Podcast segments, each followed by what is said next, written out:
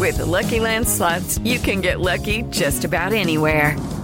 This is your captain speaking. Uh, we've got clear runway and the weather's fine, but we're just going to circle up here a while and uh, get lucky. No, no, nothing like that. It's just these cash prizes add up quick. So I suggest you sit back, keep your tray table upright, and start getting lucky. Play for free at LuckyLandSlots.com. Are you feeling lucky? No purchase necessary. Void where prohibited by law. 18 plus terms and conditions apply. See website for details. Lucky Land Casino asking people what's the weirdest place you've gotten lucky? Lucky? In line at the deli, I guess? Aha, in my dentist's office. More than once, actually. Do I have to say? Yes, you do. In the car before my kids' PTA meeting. Really? Yes. Excuse me, what's the weirdest place you've gotten lucky? I never win and tell. Well, there you have it. You can get lucky anywhere playing at LuckyLandSlots.com. Play for free right now. Are you feeling lucky? No purchase necessary. Void where prohibited by law. 18 plus. Terms and conditions apply. See website for details. Hello, it is Ryan, and we could all use an extra bright spot in our day, couldn't we? Just to make up for things like sitting in traffic, doing the dishes, counting your steps, you know, all the mundane stuff. That is why I'm such a big fan of Chumba Casino. Chumba Casino has all your favorite social casino style games that you can play for free anytime, anywhere with daily bonuses. That should brighten your day a little. Actually, a lot. So sign up now at chumbacasino.com. That's chumbacasino.com. No purchase necessary. Group. Void were prohibited by law. See terms and conditions. 18 plus. Hey guys, it is Ryan. I'm not sure if you know this about me, but I'm a bit of a fun fanatic when I can. I like to work, but I like fun too. It's a thing. And now the truth is out there. I can tell you about my favorite place to have fun. Chumba Casino. They have hundreds of social casino style games to choose from with new games released each week. You can play for free anytime, anywhere and each day brings a new chance to collect daily bonuses. So join me in the fun. Sign up now at ChumbaCasino.com. No purchase necessary. VGW Group. Void were prohibited by law. See terms and conditions. 18 plus. Support for this podcast comes from Frito-Lay and the 2023 Snack Bracket Championship. The Frito-Lay Snack Challenge is underway, and fans are voting on their favorite snacks to crown champion. We're talking about prime time matchups between the best 64 snacks in the land. Will Ruffles Ridges reign supreme? Can Doritos defend their dynasty? Or will Smart Food use their smarts for a surprise upset? Only you can decide. Get in on all the action for a chance to win up to $1,000 or a year's worth of snacks. Let your snacks be heard. Just go to fritolaysnacket.sbnation.com to vote and enter for a chance to win. No purchase necessary. Sweepstakes ends April 3rd, 2023. Void where prohibited. Year's worth of snacks awarded in the form of 52 coupons, each good for one bag of chips. See official rules at fritolaysnacket.sbnation.com. Today's edition of the DBR podcast is brought to you once again by those fine gentlemen and scholars of Byrd Campbell, PA. Byrd Campbell means business.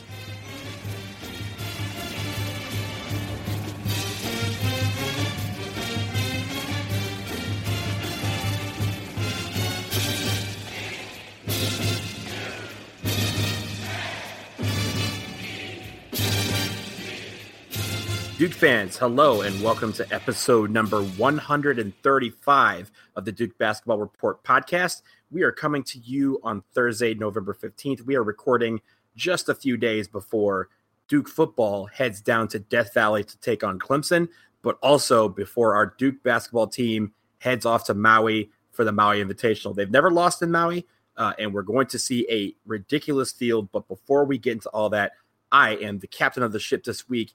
I am Donald Wine. I am here in Washington, D.C., my home. Uh, I only have one of our uh, usual cohorts with me. Uh, Sam, uh, who is down in Durham, is off being a student uh, right now. Uh, so we're going to let him be a student. And I'm going to bring in the ATLian, Jason Evans. Jason, what's up, man? Not a lot, not a lot. You and I are going to have to carry the carry the load this week, huh? I, I, think so. You know what? Like we we've put Sam through a lot. I, I I ran him through the ringer this weekend. It's almost it's almost Thanksgiving, and he actually has to learn a little bit. I think while he's down in Fuqua, don't you think? Oh, and I'm sure he's working on some papers. They're always, you know, there's always stuff due right before Thanksgiving. So always. I'm sure he's slam- he's slammed. Probably group projects because, like, if it was a paper, he could go, okay, I'll take time out and do the podcast and then do the paper. But if it's a group project, your group's like, we're all meeting at nine. You're like, oh no, I I got to do a podcast. They'd be like, uh, no, you don't. You got to yeah. be with the group. to be fair, Section Five, I, I, I do know they're all fans of the podcast, so maybe they would make this exception. But you know, what, we're gonna let it slide this week. It's almost Thanksgiving. Let's give him a, a little time to get some of the stuff done that he needs, so that he'll be back next week. But you know what? Why don't Why don't we just start with the basketball? How about that? I think that's an excellent idea. The Dunk Show was in town. Oh yes, uh, and last uh, I guess this was last night on Wednesday.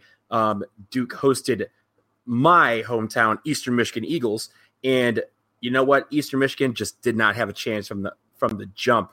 Uh, it was 84-66. Um, actually, wait, hang 80, on. 84, 84 to 46. 46. Yeah. 66. They, they didn't dream of getting 66. I dreamed that they made it closer than it actually was. So um, 84 to 46, um, the Eagles went down. Um, and everyone last night finally if they weren't already, finally bared witness to our Lord and Savior, Zion Williamson. But before I get in that, Jason, I have kind of a challenge for you. I want yes. you to talk about one aspect of this game that does not include Zion Williamson. Go. Oh, dude. Okay, I'll tell you what I'll talk about then. I'm going to talk about our defense, which I was very impressed with. It is worth noting that this Eastern Michigan team is not a bad team. Mm-hmm. They, they were ranked right around the top 100 in Ken Pomeroy's rankings coming into the game last night. Now, look, a top 100, you know, a team that's barely, they were just outside the top 100. A team like that, clearly they're not going to be able to beat this Duke team, but it's not like this is a team that had no chance at all. Uh, it's not like this is a team that I don't know if they were matched up with a lower tier ACC team. You'd go, oh, they have no chance. They have no shot. Eastern Michigan's fairly good. This is a team that has talked about making the NCAA tournament come March. They, they are part of a conference that thinks their conference should get multiple bids come March. And we utterly dismantled them. And to me, the place where we dismantled them was on defense. So they hit the opening basket. They went up two to nothing. And then they made exactly one free throw over the next seven minutes of action. They had two points in the first minute. They had a total of one more point over the next seven minutes. And during that time, we outscored them 21 to 1. Whew, that's not good. During those seven minutes, we harassed them into seven turnovers. And they ended the first half with 14 turnovers. 14 turnovers in one half of basketball. Now, it's a bad day if you have 14 turnovers in a whole game, they had 14 turnovers in the half. And that is why this game was completely over at halftime. It was 48 to 13. Ball game, finished, done, end of story. I was the Cameron Crazies. The Cameron Crazies gave a nice round of applause and started chanting double digits when uh, Eastern Michigan finally made it. But I'm pretty sure it was like right around the under four timeout with left in the, in the half before they made it to that point. Yeah, it, it, was. They were they were 17 minutes in single digits. I, that's okay. like I mean, and again, this is a fairly decent team that that had had no chance of scoring against us. And folks, that is so so important uh, because we know these guys can score. Yeah. So you know what? You pass the challenge, and before we get into the Zion Williamson show, I'm going to do the same and talk about a non uh, Zion aspect. I'm going to talk about Tre Jones. Um, Tre Jones, I thought, you know, it's funny when you're talking about Tre Jones when he was coming in. No one was talking about, uh, you know, people were saying he's going to be able to distribute, he's going to score. He hasn't scored that much this year, and I don't think that's a concern. I think what it is is, you know, he's been really, really good at, you know, helping out with the, you know, just distributing the ball. He had eight turn. I'm sorry, eight assists last night and only one turnover. I want to say he's only had a couple of turnovers on the season. And, and, that has really been what's engineering this. You know, a lot of times he's been helping out with steals, three. defense. What's that? Three. He's had three turnovers in the season. Three games, three turnovers from your point guard. And, and by the way, 22 assists, 22 to three. That's a that's pretty good ratio. That's, that's amazing. That is truly impressive. I mean, the the dude is averaging more than seven assists a game and one turnover. A seven to one assist to turnover ratio, that's legendary. Yes, absolutely. And you know what? Like I, I really and I really like that even though he's, you know, eh, sometimes when you have a point guard that doesn't score, people consider that a liability. They hone in on him and make him try to shoot the ball. The thing is, he can shoot the ball. He, we've we've seen him so far during the year have some pretty good shots. Have take you know looks at the basket, you know dribbles, drives to the basket, and I think what he has done is he in a way has made himself not have to score, but I you know at the same time he can still be a major impact on the offense and make it so that guys aren't you know check double teaming off of him um, and leaving him open and, and trying, you know, like last year, there was a lot of times where Trevon Duval was forced to shoot the ball because he was the only one open. They were double teaming everybody else. They're not doing that so far this year because they know that Tre Jones can't hurt them. And I think that is a really big asset. And I think it's kind of one of the things where in in the limelight that, you know, uh, uh you know, the other guys are are are, are under, he's kind of outside of that spotlight so far this year. And I think it's really uh, it's really encouraging that he's playing as well as he is because that is allowing everybody else to have that limelight. Well, and, and it's worth noting about him. He has played the second most minutes of anybody on the team. RJ Barrett's at 90 minutes. Tre Jones is at 84 minutes. Um, and uh, I, I, think we're going to continue to see that as the season moves along, as we start to play, you know, more and more quality op- opponents. Tre Jones has to be in the game virtually the whole time. He's mm-hmm. the the beginning of our defense and the beginning of our offense. I mean, you uh, did uh, see Jordan Goldwire quite a bit last year or last night.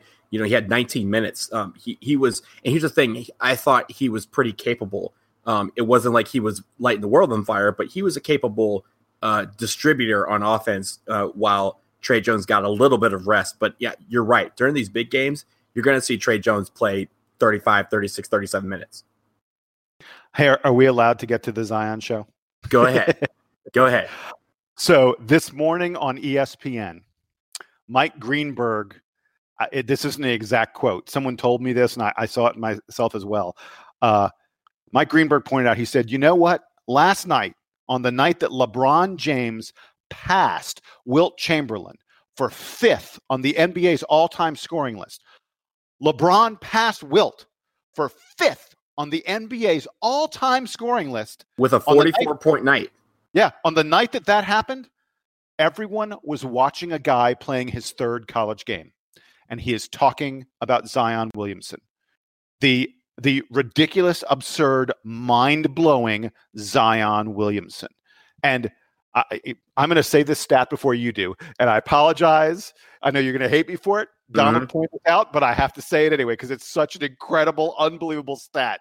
Zion Williamson now has more blocked shots on the season than missed shots. He has missed a total of seven field goals all season, and he has nine blocked shots. That's like unfathomable. It is. It, uh, this is straight. This is NBA Jam numbers. Yeah, exactly. This is video game. It's like he's playing a video game, and he's got a cheat code. By the way, he's hitting eighty-two percent of his field goals. He's hitting eighty-two percent. That's that's like I, I, can't even put into words what a crazy number that is. Um, for all of you out there, you know, after the game last night, we were you know, in our usual GroupMe chat, chatting about the game and, and just talking about it. And I believe it was Sam that said that he had you know he had just died watching Zion play basketball, uh, especially uh, the dunk, which we'll talk about in a second. And we, we talked about the fact that basically this year we all have to be cats, and every time Zion kills us with a dunk, um, just ends our life with its beauty. Uh, that's a life, and we have nine of them. So we have so far. I'm pretty sure we each have used three. I think I might have used six. so we're gonna have to be use these things sparingly when we talk about some of these dunks moving forward. But holy hell, that oh my alley oop! look, do you want to talk about the alley oop? Do you want to talk about the LeBron tomahawk with the right hand? Do you want to talk about uh, the other tomahawk with the left hand? Which one do you want to start with? Uh, uh, so, I mean the the one where he's looking down at the basket. The one, the one where he's looking. Wait, you're going to have to narrow it down. no, the one where he's two handed, coming from the side, and he he is legitimately his head is legitimately four to six inches above the rim. That's that's just crazy stuff. Uh, again, I saw on ESPN they animated. They said if you look at where his arms are and the such like that, he could have dunked if the basket was three feet higher. They they elevated it three more feet, and they said he was up high enough. He was at an angle and everything. If the basket was three feet higher, if it was a 13 foot basket, he still would have slam dunked on it. That's just silly. That yeah. is just crazy. Um, and and shout out to number 10 on Eastern Michigan, who yes. knew immediately that they had done something completely terribly wrong in letting that happen. He um, went surrender cobra. He, he went full surrender cobra. It was hilarious. Yeah, it's great. But also, here's the thing: if you're looking at the, you have to look at all the angles of this, right? And so when I'm looking uh, at a, a dunk like that, so vicious, and you know it's coming, and you see it, I want to see who's like the first to react to it. And shout out, there is a dude. There was two guys in the Duke band that were right behind the play, and you could see one guy, and I swear to you, you think that he was jumping with Zion because as soon as Zion caught the ball, this kid is like all the way above his peers. And I'm like, yo, who is this kid that's reacting? Yeah, yeah, suit him up because at least you know he he might be able to grab a couple boards, not on Zion, but on basically everybody else. Uh, but yeah, just the fact that you could see all these different reactions. If you go back through the play uh, and, and, look through all the reactions, all of them from the surrender cobra to the dude reacting before everybody else to the kid just like standing there with his mouth open. I'm pretty sure Alex O'Connell was just sitting there like even like even he was amazed at what he had just saw. Like it it was completely like like you said, LeBron LeBron made history last night and in the NBA and the first, second, and third thing people were talking about was number one in the program at Duke University. By the way, there's another play in the second half that has not gotten nearly enough attention. Uh, the play where uh, there's a loose ball, Jack White picks it up and throws it up court to mm-hmm. Tre Jones. And Tre is outside the three point line. And because he has to catch the pass from Jack, he's like, he's almost facing the crowd. He's certainly not he, he's moving in the direction of their basket, but he's not facing their basket. And all in one motion, Tre like turns and throws the ball. He almost throws it blindly one handed, just in the vague general vicinity of the basket. And Zion goes up and gets it and slams it. And, you know, I don't know why it hasn't gotten more attention. I think that it's because it, it just didn't lend itself to to Zion elevating in quite the same kind of way and looking quite as spectacular.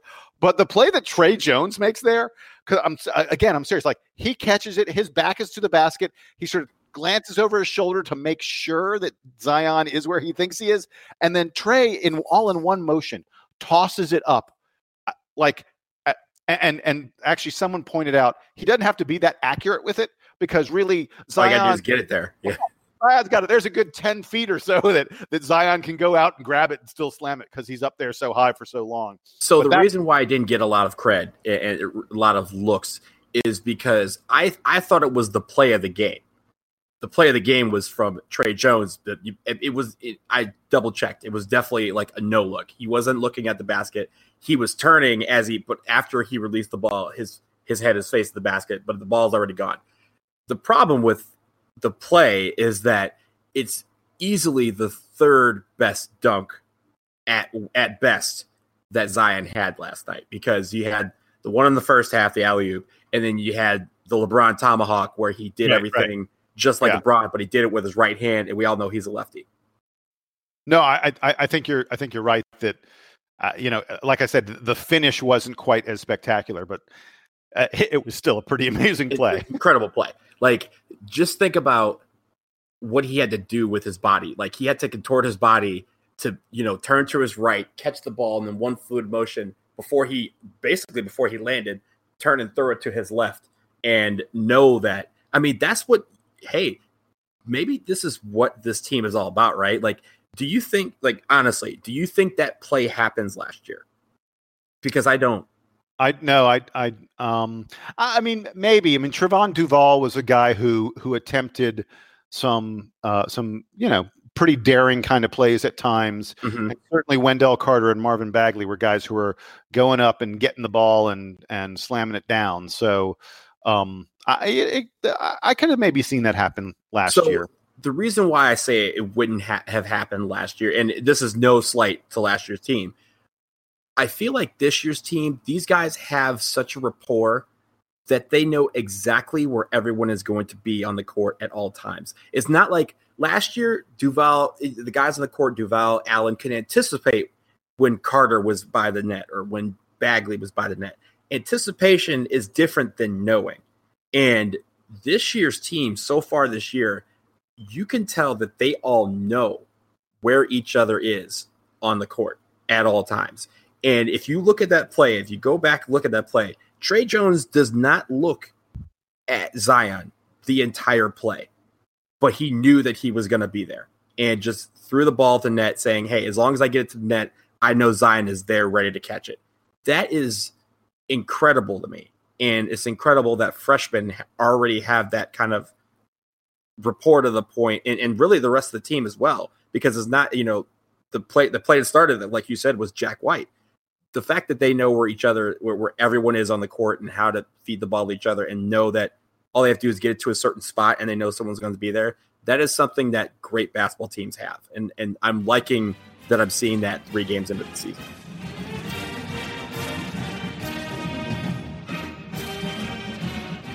Now, next up for the Duke Blue Devils is a trip to the 50th state, the state of Hawaii, and the Maui Invitational. As mentioned, it is a it is an invitational that Duke has never lost in, uh, and, and it is usually one of the premier preseason or early season tournaments that there is in college basketball. This year, no exception. Uh, in addition to Duke, here is the field, and I'm just going to read you the field San Diego State, Auburn, Xavier, Arizona, Iowa State, Gonzaga, and Illinois. And yes, ladies and gentlemen, three of those teams are in the top 10, two in the top five. It is going to be an absolute monster of a field. Um, but we start off with San Diego State on Monday. Um, we would play um, in, a, in a bracket with Auburn and Xavier. And it seems like the setup would be if we made it to the final on Wednesday, Gonzaga possibly could be waiting for us at number four in the country. So, Jason, what do you take? I know you've done some research on some of the teams. So give me your sense of what we can expect uh, in Maui. Well, so first of all, you you pointed out how strong this field is. This is absolutely like making a Final Four, maybe even making a national championship game. And, and allow me to explain.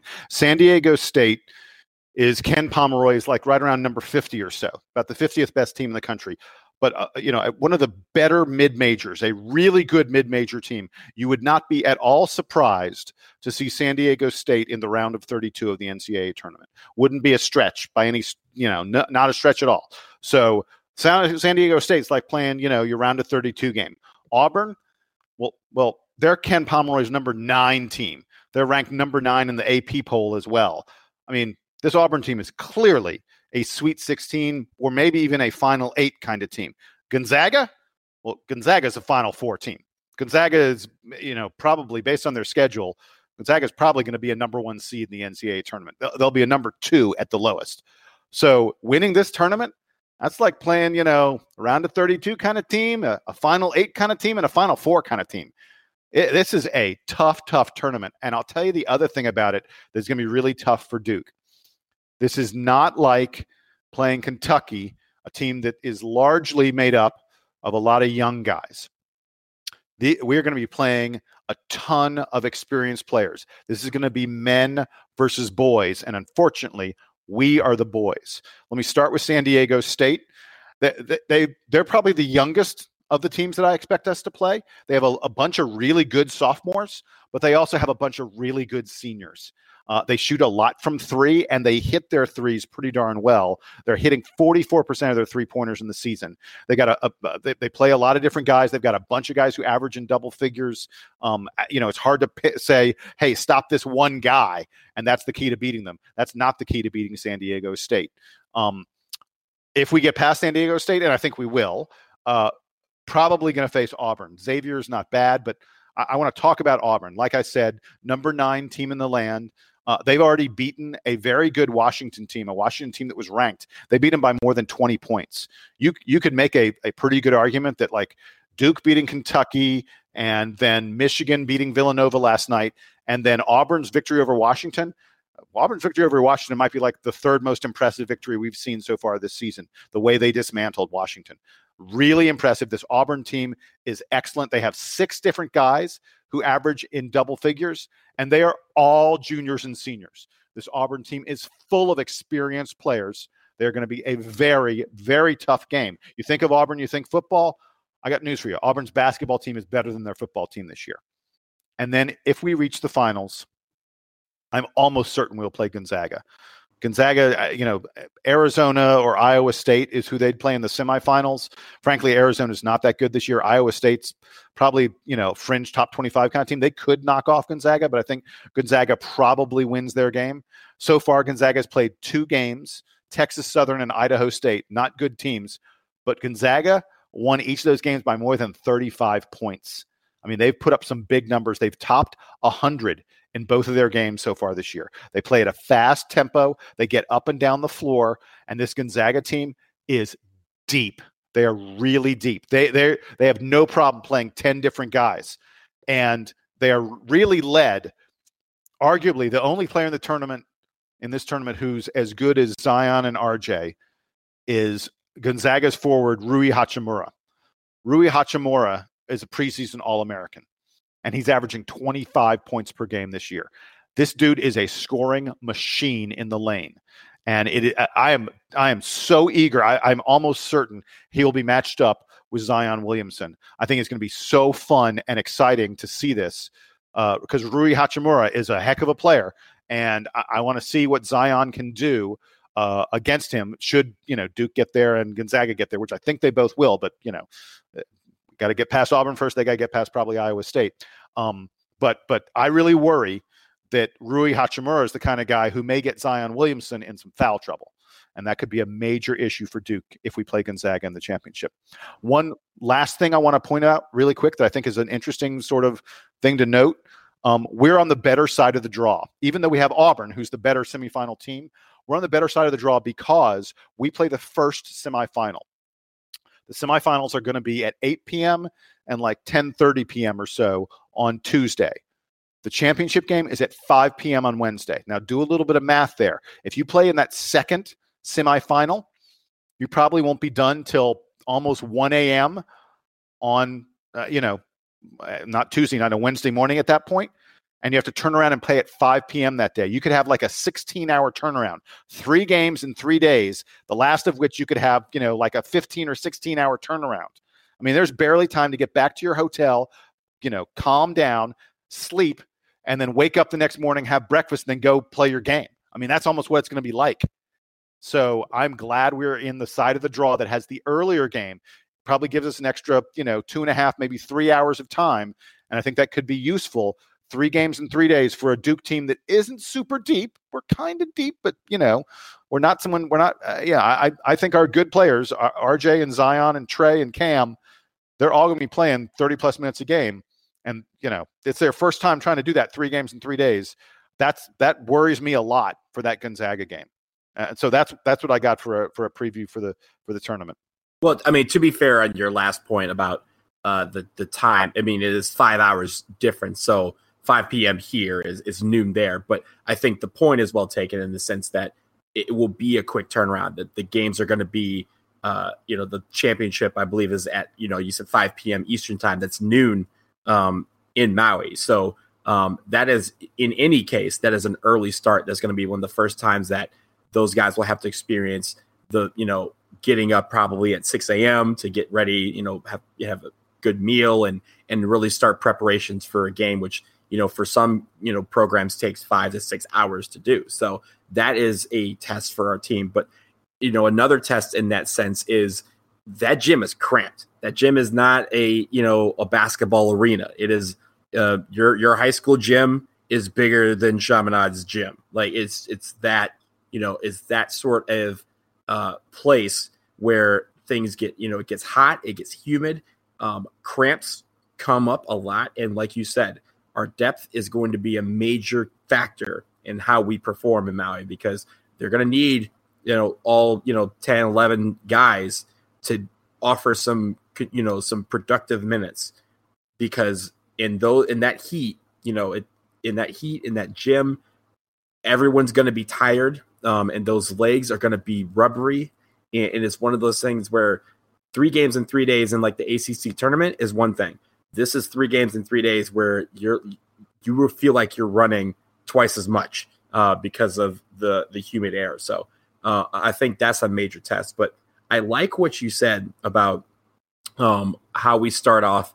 Um, I like, you know, Auburn, like you said, I thought their game against was against Washington was an impressive game. And it's one of those things where you're saying at the beginning of the season, why is Auburn in the top 10? That game showed you why. So um, I think it's going to be a great, great, great draw for us because I'm really curious to see how we play against, you know, a couple more big time opponents. Um, yeah, sure. A lot of times you can say that, you know, beating Kentucky the way we did was kind of lightning in a bottle, but can it strike twice? And I think this is a major test where you say, hey, you know, when you play this team and you and you win, there's no let up. There's no let up. You're, you're playing another good team in less than 24 hours. So um, I'm really curious to see how this team will respond. Um, I think coach will have them ready the long the long trip um, I like that we have kind of an extra couple days to get out to Maui and get acclimated and kind of get situated before the games happen. But make no mistake, this is going to be a really fun week of basketball, and I think that uh, our guys are up for the challenge. Uh, Duke is currently number one in the land on the strength of that victory over Kentucky, and there there are people who are you know not completely sold yet. It's not like Kentucky looked like world beaters after we beat them. Um, you know, since they played us, they they they haven't looked great in their games since then. Um, if if Duke is still number one a week from now, it will be because we have won this tournament. It'll be because we beat San Diego State, probably Auburn, and probably Gonzaga. If we're if we do that, those three games in three days, we hundred percent deserve to be number one. This is the toughest field of any tournament out there this this uh, season, and and isn't it always that way for us? We're Last it's, year in that PK 80, we were in the toughest field, and we're here we are again. And the great thing, and we say this every every season when we have this little early season tournament, it's a it's a terrific field and it's a terrible field at the same time. But there's one great reason: it's because we're in it.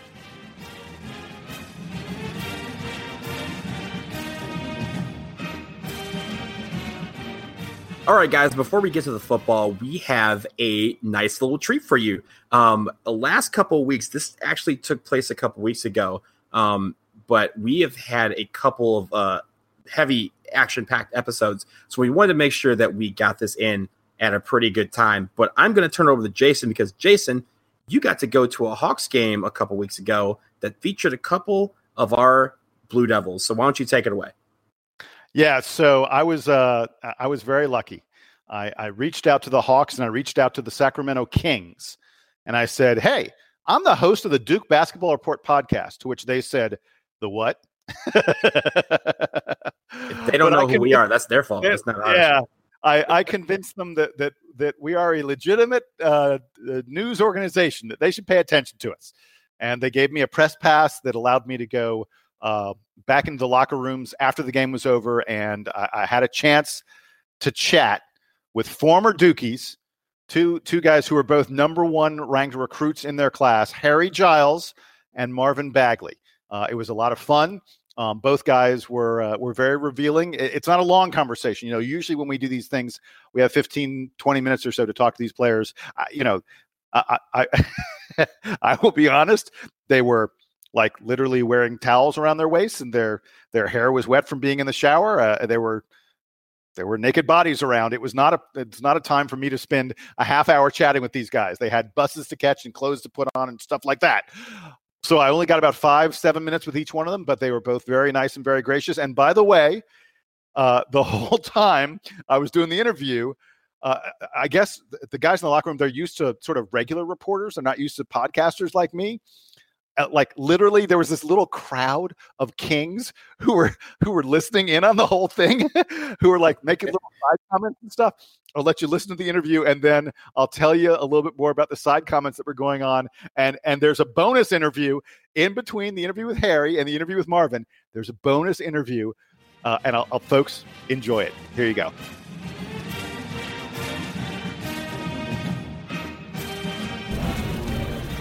Okay, so I'm here with Harry Giles. Hey, Harry, so I want to ask you has it been frustrating? You had to sit out all of last year. And and now you know you're playing some this year, but not, not as much as you'd like. What, what's it, what's the transition been like? Uh, it's been good. Uh, it's been slow, just trying to just figure it out out there and just trying to just play my role the right, right way. So just uh, just uh, taking my process and steps the right way and being a good teammate and uh, just staying ready. So, what, has been the most difficult thing about the transition from college to pro ball? Uh, probably just the the pace, but it's not. It's actually it's, it's weird how it is. It's like not faster, but the NBA has its own pace. Um, can't really explain it, but you know it's just different. And then just the just the strength. Uh, and then for me as a rookie, I had to learn how to play you know, without getting certain calls, you know, the rookie, they're going to be on you tough. Uh, it's just, what it is. So I'm trying to figure out how to, you know, play that line between playing aggressive and playing smart at the same time and figuring out what I can do out there. Uh, do you do you feel like you're finally fully healthy? I mean, such terrible knee injuries, and then you was that all of last year. Yeah, definitely. Um, I feel I feel fine. I feel great. Uh, I'm just ready to go out there and just show it. Do, do, you stay connected to Duke very much? You talk to any of your former teammates? Definitely. Uh, you know, the ones I'm always with, Jason, Marquise. Uh, with Marquise still being there, and then you know my guys that's in the NBA too. Uh, even the ones that I didn't play with, you know, I see them. We always show love and just connect. And um, I try to keep it keep in touch with the guys there as much as I can, just trying to give them support and let them know that you know they have a great season. Uh, do you still feel connected to Duke? I mean, one and done. You're only there for a short right, time, right, but right, right. I mean, I'm a I went there, so always. Uh, there's plenty of one and done, so you know, always got to feel that connection.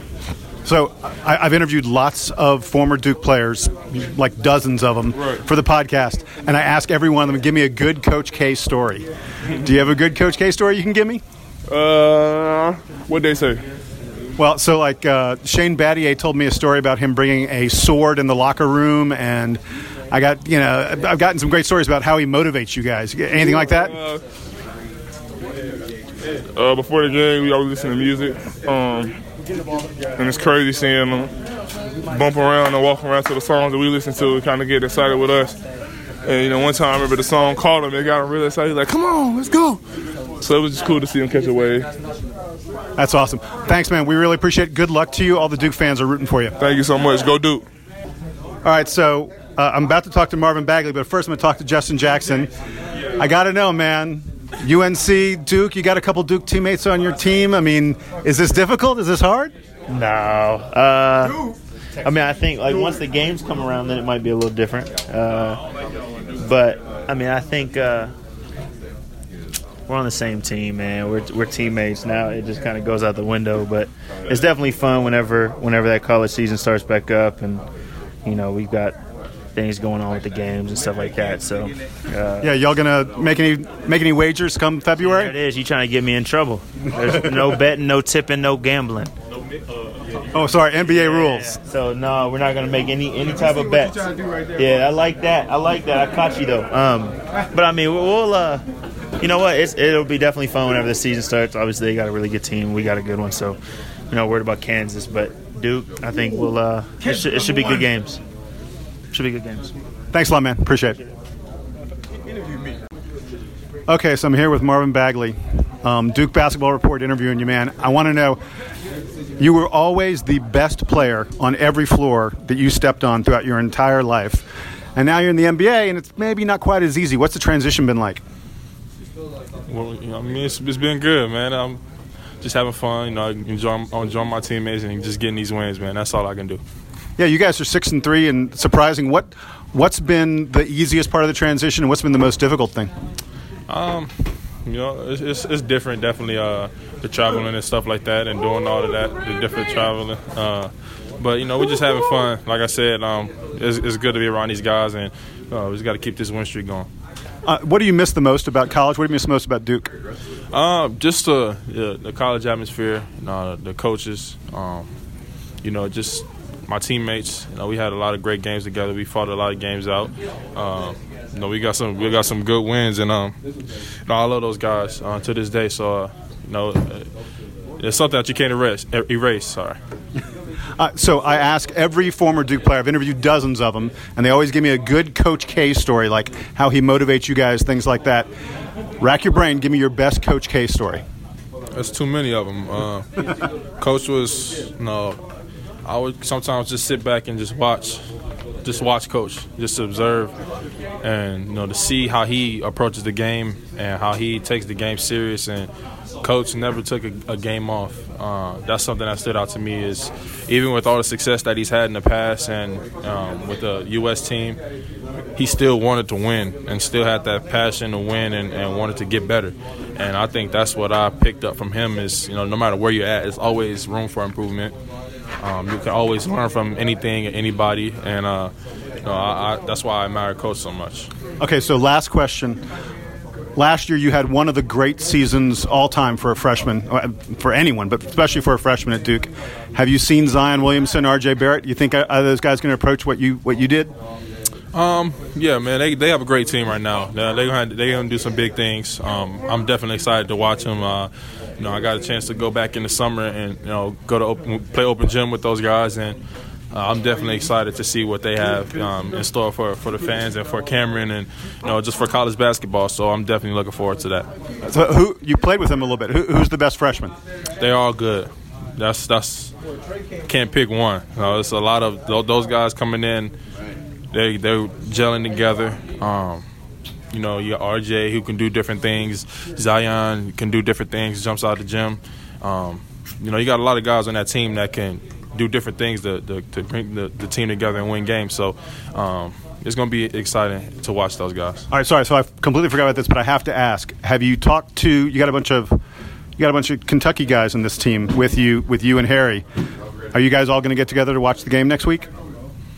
Uh, we haven't talked about it. it probably will. Um, it's gonna be it's gonna be a good it's gonna be a good game, and uh, you know, I'm, I'm, like I said, I'm excited to see what they going what they're gonna bring to, to college basketball. So it should be fun. Thanks a lot, man. Yeah, thank you.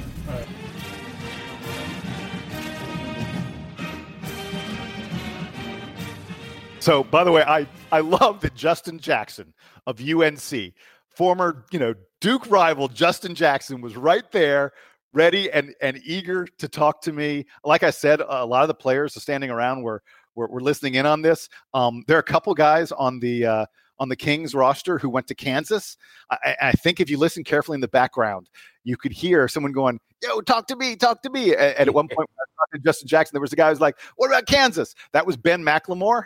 Uh, like basically, with your if you're in the the Kings locker room you know, as far as the blue bloods are concerned, you could probably interview most of the champions classic. Oh yeah. Oh, they, they have they, they got guys from all over the place. So they were uh, they were having a lot of fun, and it was uh, it was really fun. Uh, the, the guys were enjoying it. Um, I, I thought uh, Marvin to me had probably the uh, the the most telling comment when he talked about the speed of the NBA game. Uh, and I think uh, you know, there's been all this talk about you know, oh, hey, could this Duke team play in the NBA and that other kind of stuff? I mean, remember how great Marvin Bagley was. Duke played at a fast pace last year. Marvin Bagley was a guy who was known for getting up and down the floor really fast. And when I asked him what the biggest transition to the NBA was, there was no hesitation. He said the speed of the game. And I think that's really telling and a really interesting comment. Um, uh, uh you know about about what the adjustment is like for these guys coming from um, coming coming from the college game to the pro game. That that 24 second shot clock and just the the pace that they play at in the NBA is a real transition. Yeah, I I, I thought that was pretty telling too. You know, we we've talked a lot about Zion Williamson's motor and how he's just on the go all the time. You know, very few guys that we've seen um, in college basketball, at least since I've started watching, have had a motor that Zion Williamson has. And and if you think about it, even he's going to have to ratchet it up a notch um, in the NBA because everyone in the NBA has a motor that is go, go, go. Um, but I thought that was really telling. But I, you know, watching, I've watched the Kings play a few games um, so far this year. And what strikes me about them is that a lot of them are, you know, they're having some learning pains, but at the same time, they all have confidence. And I, I think no one better exhibits that confidence than Harry Giles because, you know, what he's had to go through with his various knee injuries and just, you know, coming back from that to, you know, basically try and, you know, etch out a role on an NBA team, that takes a lot of confidence. And and you could tell in his voice that he's just he wants to be out there, he wants to play, he's he's working hard. Um, and even though it may be coming a little bit slower than he thought, uh, I, I, think that sort of confidence is what's going to keep him in the NBA. He may he may never be a star. He may be a star. You never know. But I like the fact that he has the confidence that he's he's talking like a guy who's going to be playing when he's 35 years old and he's only 20. So I really enjoy that. But Jason, I have to talk to you about your petty. Um, look, man, I thought it was hilarious that you tried to set up Justin Jackson with the betting question, and he was immediately like, "Nope, nope, nope we cannot do allowed. that." And the we we do not allow that in the NBA in the National Basketball Association, which is exactly what people say when they are doing exactly what they're telling you that they are not doing. I know. It was when funny because when, when I said it to him, and by the way, uh, it, full disclosure, Sam was the one. I'm pretty sure I, uh, I, told you guys I was doing this interview with the two guys, and I think it was Sam who said that I needed to ask um, uh, Harry and and Marvin specifically uh, about some of the other guys in the Kings, like Willie Cauley Stein, who went to Kentucky. Like I, I did this interview before the Duke Kentucky game, and mm-hmm. and and so I, w- I was supposed to ask them um, uh, you know, hey, do you got any side bets with like, you know, Willie Cauley Stein or, or you know, the other guys uh, who, who played at Kentucky who are who are on the roster? Uh, and I went, oh, you know what? I'll before I even ask that, uh, I'll I'll go ahead and I'll ask it of Justin Jackson. And Justin shut me down so quickly. He was just like, nope, nope, we're not. There's no gambling. That's not allowed. You try to, he's like, you try to set me up and get me in trouble. It was really, it was very funny. Yeah. But, uh, but I, I think they, I think there was some wink, wink, nudge, nudge going on. I, I'm, I'm sure those guys, I'm those guys, they're, they're making, they're, they're, if nothing else, they're, they're making wagers on stuff like you got to carry my bags.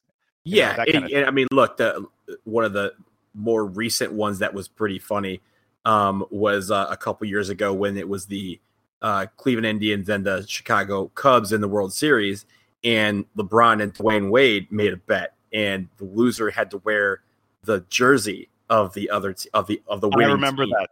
So Dwyane that. Wade, had, I'm sorry, uh, LeBron had to wear a Chicago Cubs jersey um, when they played uh, when the Cleveland Cavaliers played at Chicago. So I mean, look, we weren't when I was thinking about side bets, I wasn't necessarily thinking about money because you know, in the grand scheme of things, when they're when you're talking about the NBA, like a like a five hundred dollar bet I mean is is very is very little.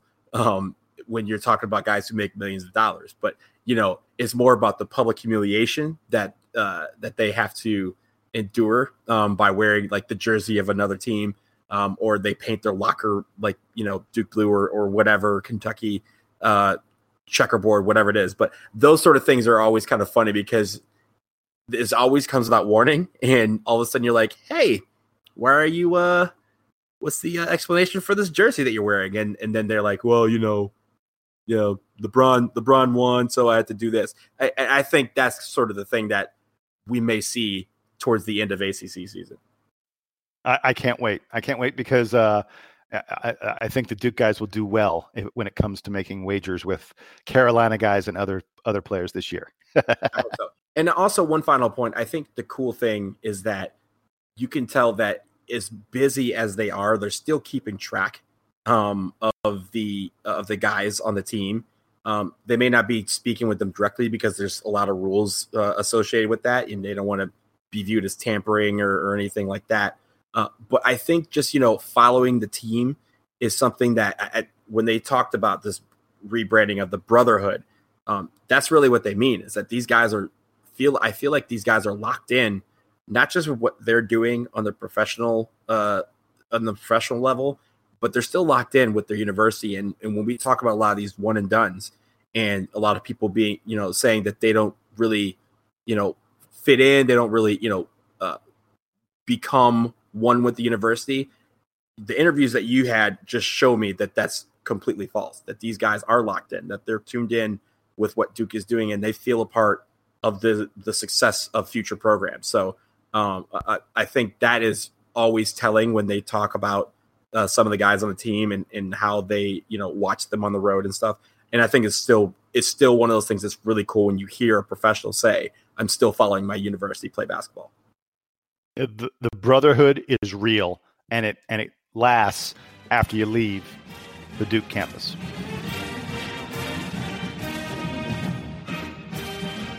Today's podcast, as always, is sponsored by two Duke alums and former class of 1978 roommates, Jamie Campbell and Tucker Byrd, both diehard Duke followers and the founders of Byrd Campbell PA, your Duke centric business law firm. They have offices in Dallas, Orlando, and the Gulf Coast. And if you have watched or cheered Duke football or basketball, you know what it means to be a Blue Devil. These guys got it. They watched close to 3,000 games. They have been a longtime sponsor of this podcast, and we sincerely thank them for their support throughout the years. Reach out to them at byrdcampbell.com if you are in need of legal advice and you live in Texas or Florida, or if for nothing else, just to talk basketball with them and to say, go to hell, Carolina.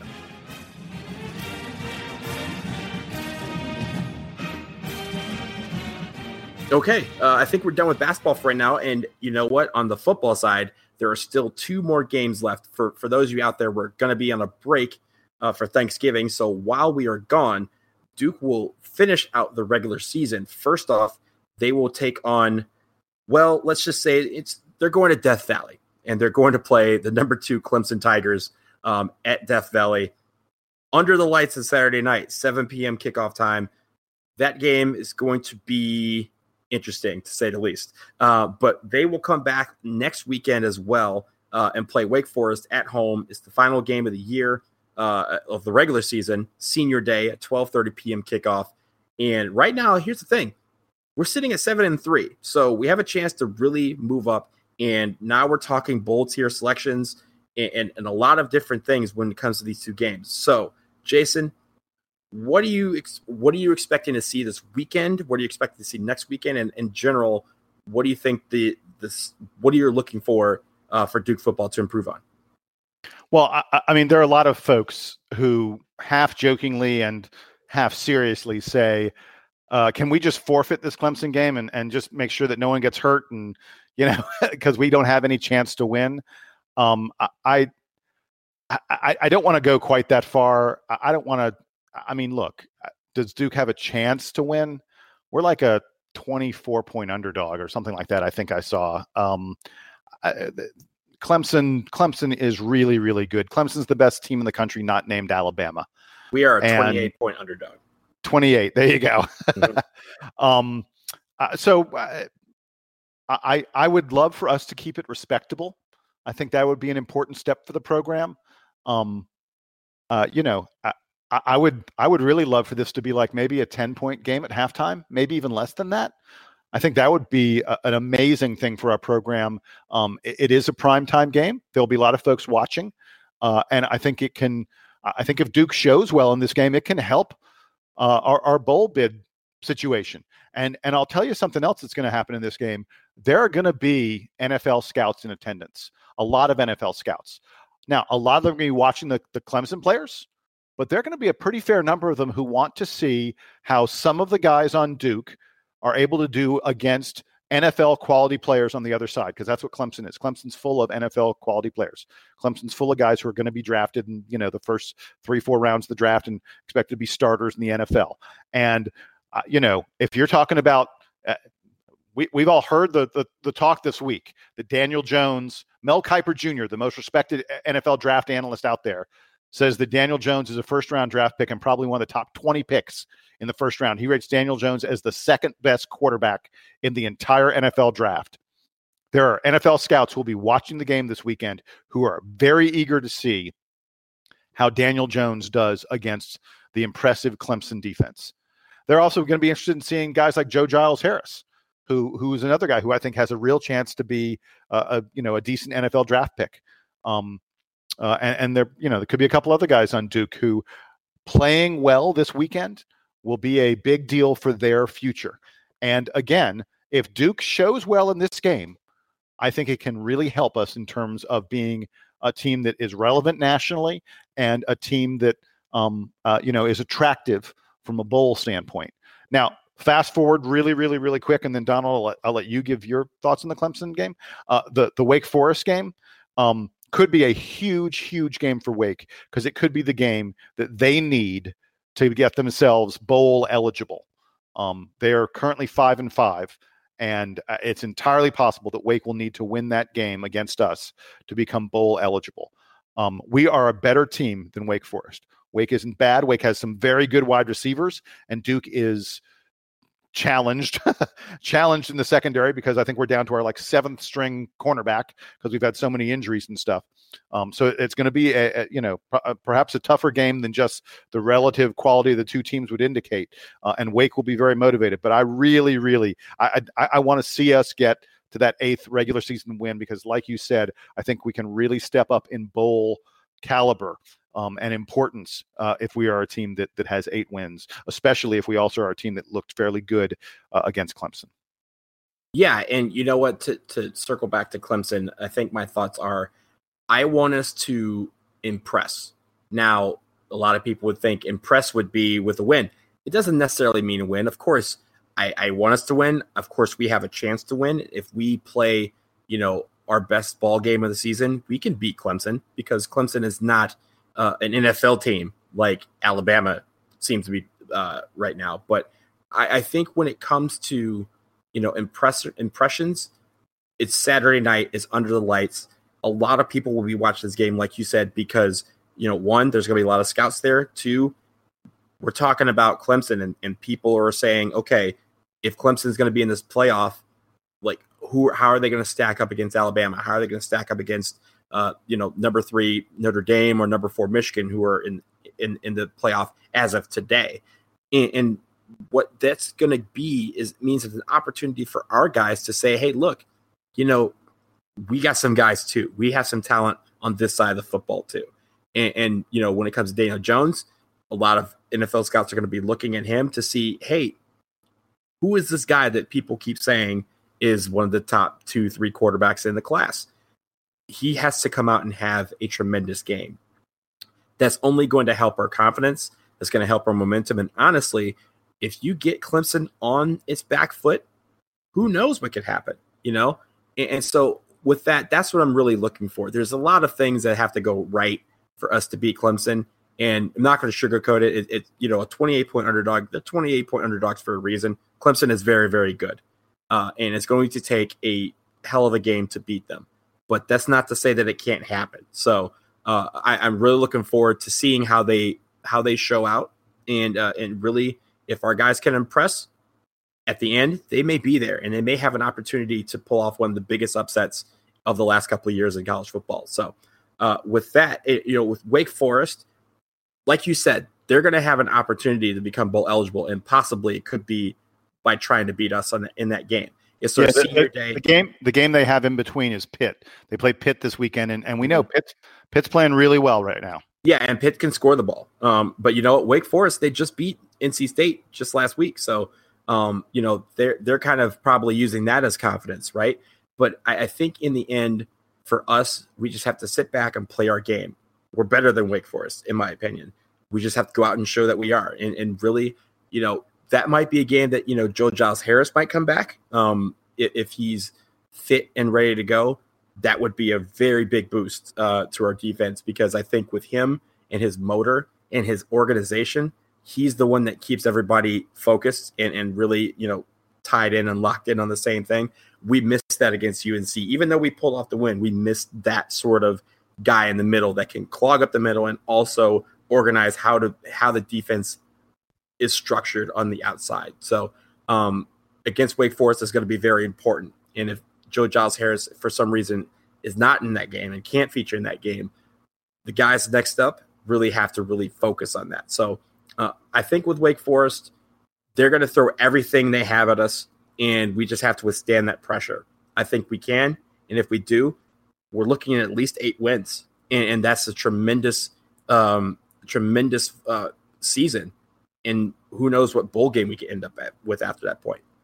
All right. So, uh, really quick, I, I, I just want to explain to folks why we are a 28 point underdog to Clemson. Clemson's last five games. You, you ready for these scores? They played Wake them. Forest. Go ahead. They played Wake Forest. Clemson won 63 to 3. After that, they played NC State. They won 41 to 7.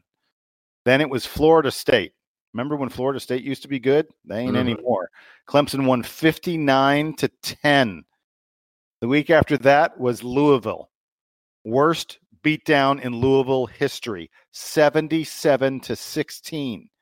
And then last week they played Boston College, a ranked Boston College team. They only won 27 to 7. But if you're wondering why Duke is a 28 point underdog, look at listen to those scores 63 to 3, 77 to 16, 59 to 10. And the big takeaway from all those games again, how many points their opponent scored? 3, 7, 10, 16, and 7. It is tough to get points on Clemson. If Duke is able to put up 14, 20 points, that would be a real, real success. And, uh, you know, that would be a sign that Daniel Jones is the stud we all think he is.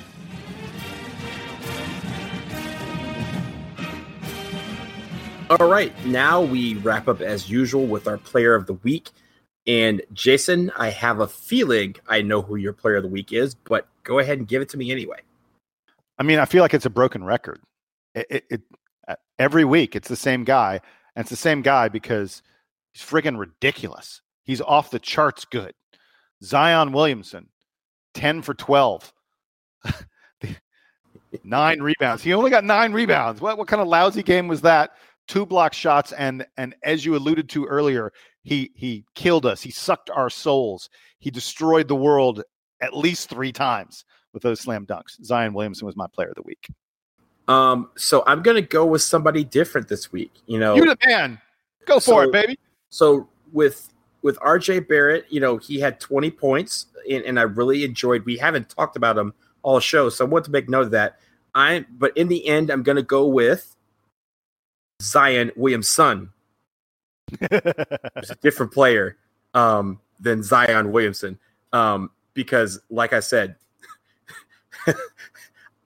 you know what? I can't even say it. The dude is just a freak. He's amazing. He's an animal, and uh, I'm pretty sure I only have three of these uh, Zion lives left uh, after watching that game. So, um, yeah, sorry, RJ, sorry, Cam, sorry, Tre, sorry, everybody else. It's Zion. By, by the way, you, you know who quietly had a really great game was Jack White. yeah, Uh, once again, Jack White, six rebounds, four block shots, 10 points. It's a nice little game from Jack White, but mark my words, Jack White will do something that will win a game in Maui. I do not dispute that one little bit. All right, and now we are on to parting shots. Jason, I know what your parting shot is, and it's a good one. So let's let's hear it. Oh my God, I'm so mad. Oh, Oh, I'm sorry. Before we go, uh, spoiler alert: this is a Jason rant coming. Jason Evans rant on his favorite team to rant about.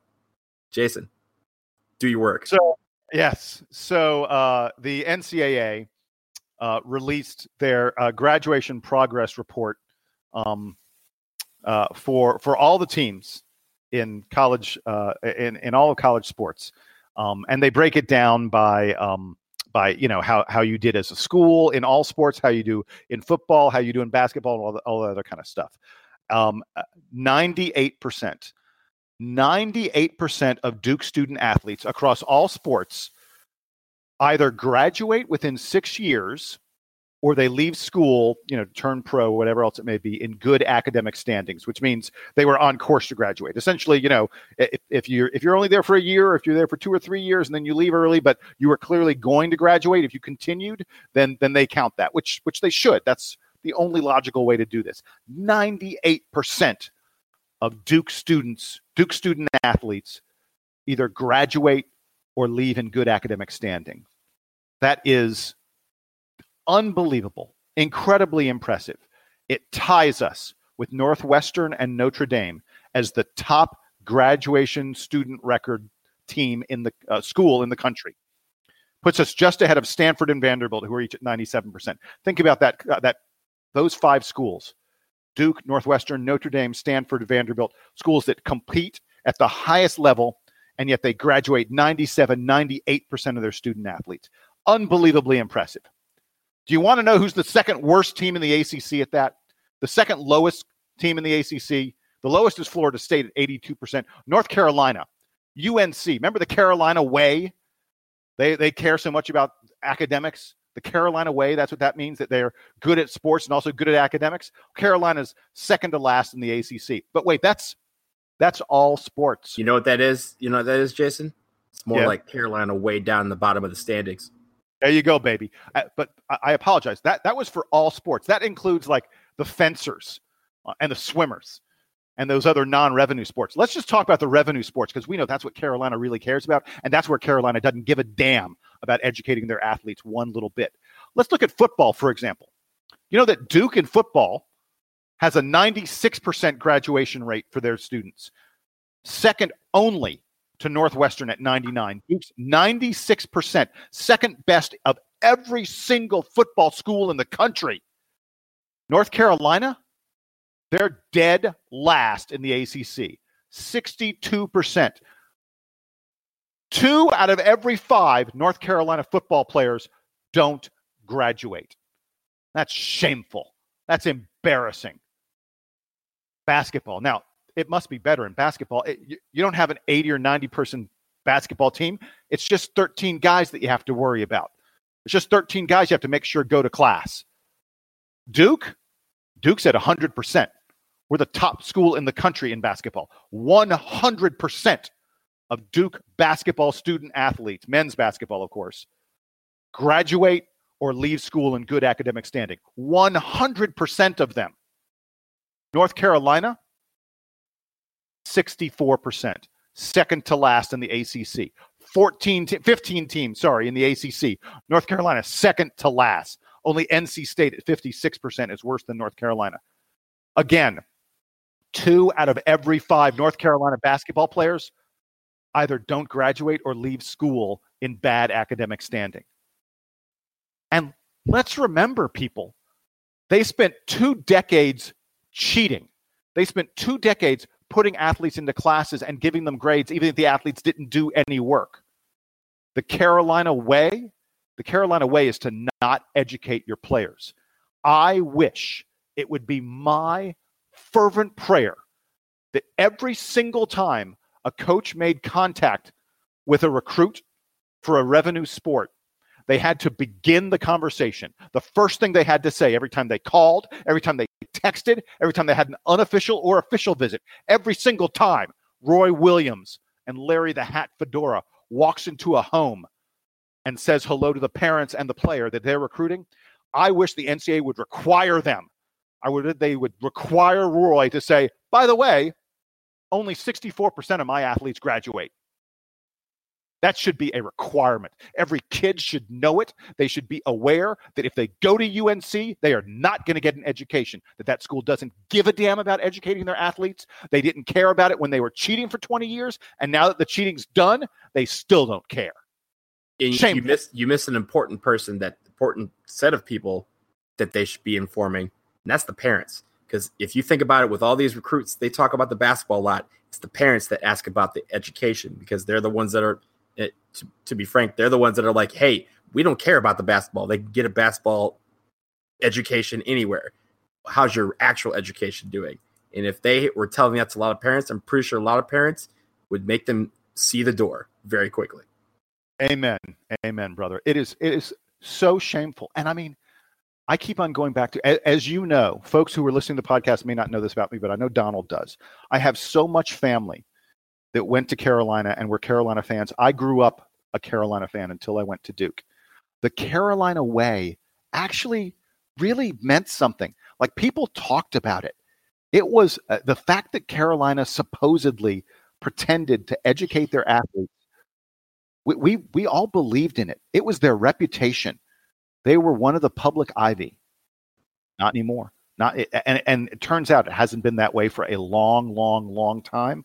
And what I find really shameful is that after being involved in the worst, the most egregious, the most terrible academic scandal in college sports history, in the wake of that scandal, North Carolina still can't bother to graduate more than three out of every five basketball and football players that come there. Just sad. Really sad.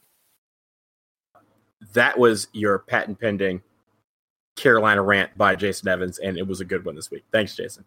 Um, my final, my parting shot. Uh, I actually want to talk about an article that was on uh, the front page of the DBR uh, earlier this week, and it was about why Duke doesn't play a lot of true road games.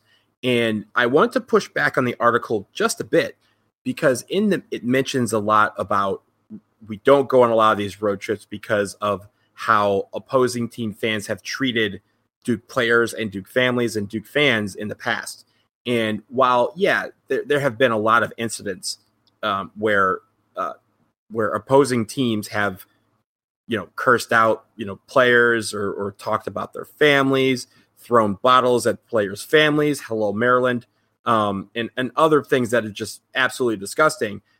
That's not, in my opinion, why we don't go on road games because honestly, you know, when guys come to Cameron, we're giving them their best work too. We're not we're not throwing bottles. We're not saying vile things about you know family members and like that. But we're ribbing them. We're giving them a hard time, and we're making Cameron an absolute fortress. We want it so that nobody comes onto onto our four and and walks off with a victory. And I think that's what every team is trying to do. A lot of them just do it in different ways that may or may not be appropriate for uh, college basketball. But I will say this: when you look at what we, we have discussed on this podcast, uh, just this episode about how we've played Kentucky, how we're going to play possibly Auburn and Gonzaga in the next week. Um, after that, Indiana looms. After that, Texas Tech, and then we get into ACC season, which the ACC has what eight teams in the top twenty-five right now. That and, a lot of those games, yes, yeah, some of them are, are true road games in the ACC, but honestly, the games are, are more important. Who we're playing is important. And it doesn't matter whether we play Kentucky at Rupp Arena, at Cameron Indoor Stadium, at Bankers Life Fieldhouse, or on the moon. That game is a big game. It doesn't matter where we play Gonzaga, whether it's a hot, sweaty gym in Maui, or if it's somewhere on the West Coast, or if it's somewhere on the East Coast. It means it's a big game. And I think what we're looking at is an era where true road games really don't matter uh, as much as the teams that you're playing. And I think is I, I, do think I do think going on road games is great. And uh, you know, to be frank, there yeah, there are a couple times where I say, hey, it'd be cool to go and watch Duke play at you know Indiana or at you know Kentucky or at one of these big programs. But in the end, it the big games are what matter when you're looking at the resume of college basketball. No one, when we talk about March Madness and we talk about the mid majors, they don't talk about who they went to. They talk about who they've beaten. And in the end of the day, having some of these big games in our schedule is really going to do wonders for us. And it's not like this, you know, is leading for us like going a true road. Uh, I'm sorry. It's not like going, not going on road games is affecting our schedule. Our strength of schedule is normally one of the top 10 in the country every single season. And we don't get to play ourselves, which would really bump our, our, our rating up a little bit. So uh, I think in the end, it's not about what we experience when we go on these road games. It's the fact that these road games pale in comparison to some of the teams that we can play on neutral sites. And honestly, when we're talking about it, we get down to the real root of this. The ACC championship is not played on anyone's home floor the NCAA tournament is not played on anyone's home floor. So to get these true tests and true neutral sites from small gyms in Maui to big NBA arenas in Indianapolis, these games are all going to count. And I think Coach K knows what he's doing when he's talking about scheduling some of these games in big arenas. Because at the end of the day, if we want to be playing on the first Monday in April, it's not going to be in anyone's home court. That's a great point. You're you're so so so right about that. Although the Maui we're paying playing on a court that seats 2,400 people. yeah, it, it's it's. I'm pretty sure um, most people out there, their high school gymnasium is bigger than that of Chaminade's and Chaminade is an actual university that will be hosting three of the top 10 teams in the country next week. Um, but uh, yeah, it is it's an interesting, and that's kind of what makes that tournament so special to watch every single year. And that is going to do it for episode 135 of the Duke Basketball Report podcast. Uh, remember, we are on iTunes, Stitcher Radio, Google Play, and SoundCloud. So if you like us, please subscribe to us. Leave some nice, cushy reviews. That helps us with our, our ratings. That helps us with our, our searchability. Uh, and it really just makes us feel good to hear from you guys. If you guys have feedback or, or comments about some of the show, uh, please email us at dbrpodcast at gmail.com and we do respond to them. Um, some people say, oh, that it's just an empty email that they could just dump a lot of stuff. We have gotten some great feedback over the years uh, that we've had that email address, and it really is uh, something that we value and take pride that we are responding to what you guys out there want. So uh, if you are so inclined, dbrpodcast at gmail.com. Thanks as always to our sponsors, Byrd Campbell. Uh, and thanks to Jason for joining me tonight. Sam, we will check him out next time. Uh, but for now, Duke Band, take us home.